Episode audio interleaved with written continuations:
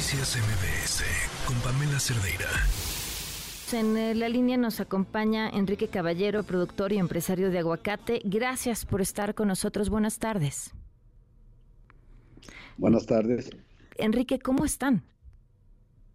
Muy bien, gracias. ¿Cuál es el panorama que están enfrentando los aguacateros con el crimen organizado? Mm, habló el ingeniero Toño, pero no me explicó sobre qué era la. Estamos al aire. Este, ¿Quiere que continuemos esta conversación? Es delicada y es difícil para. Creí que era de otra forma la entrevista. Eh, le vuelvo a preguntar entonces, ¿cómo están?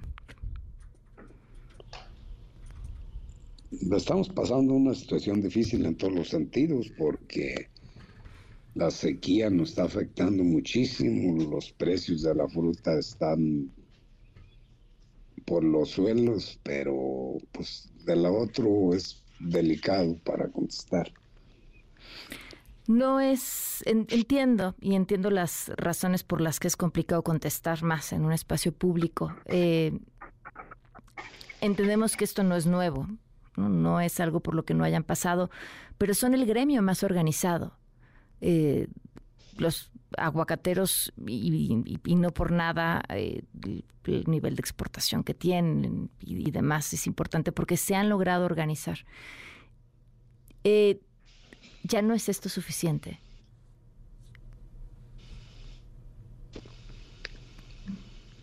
Pues no, en realidad está, hay que trabajar mucho todavía.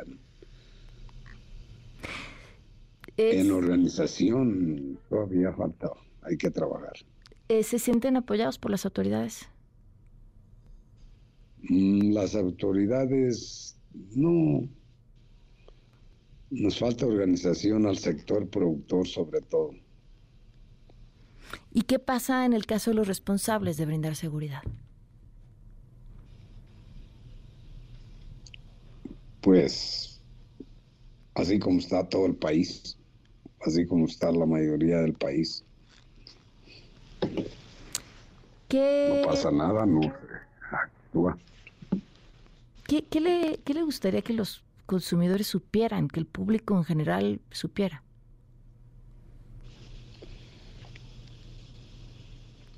Pues los consumidores nos a los productores nos duele mucho ver que que en muchas ocasiones este, el producto llega de muy mala calidad debido a, a situaciones ajenas a los que realmente queremos trabajar bien.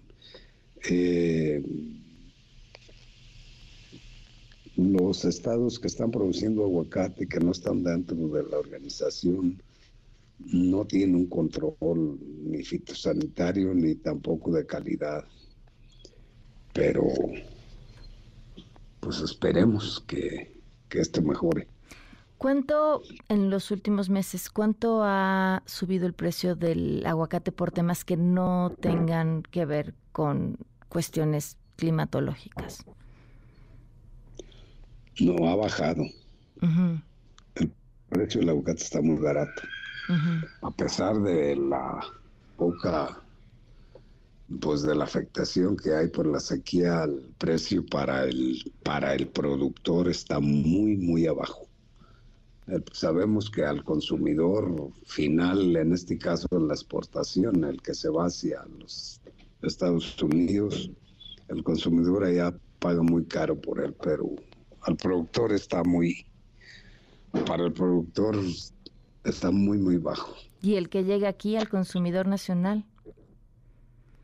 Eh, estamos tratando de organizar lo más posible, primero publicidad y coordinar un mercado nacional porque porque el mercado nacional aquí está no tiene control.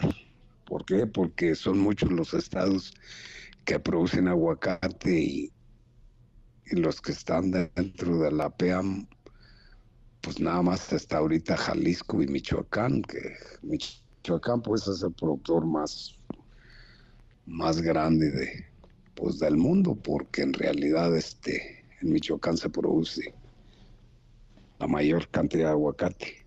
¿Es también el estado productor con mayor presión del crimen?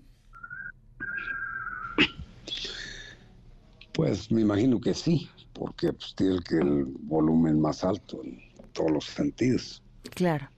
Eh, pero, ¿sí? pero sí, el, descontrol a, nivel nacional es, que hay estados que, que casi ni conocen el aguacate, cuando debería de haber un, mercado nacional organizado para... o sea, me, está diciendo que falta compra local porque, porque hay lugares donde no se conoce. Falta una campaña agresiva, una ah. campaña fuerte a nivel, a nivel, a nivel país, como se hizo en Chile. Chile anteriormente exportaba su, su fruta, la mandaba a Estados Unidos a consignación, la mandaba a unos precios muy baratos. Logró con una campaña fuertísima este lograr que el consumo el consumo del aguacate en su país fuera fuerte. Aquí nosotros eh, más bien se nos ha bajado. Hubo una, un tiempo que el consumo per cápita del, del aguacate era de 7 kilos por año por persona y, está más abajo. Está más abajo, cinco y medio, seis kilos. A ver, y debería de estar hacia arriba. entiendo, entiendo perfectamente que hay un elefante en esta conversación que no, por razones más que obvias, no podemos tocar. Pero aprovecho esta hacia donde le está llevando usted para hacerle esta pregunta.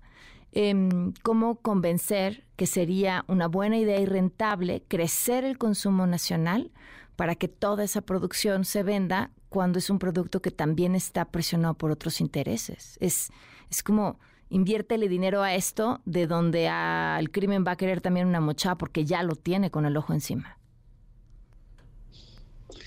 Pues sí, sí es difícil porque por, por la desorganización que hay y por la presión que puede haber por ese lado.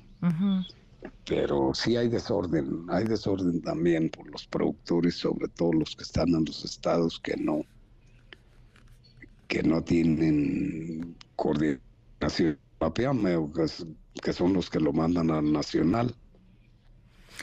Pues le agradezco mucho que nos haya tomado la, llamada. Ojalá podamos platicar en otra circunstancia. Muchísimas gracias, Enrique. Igualmente, a la orden. Gracias. Buenas tardes. Noticias MBS con Pamela Cerdeira.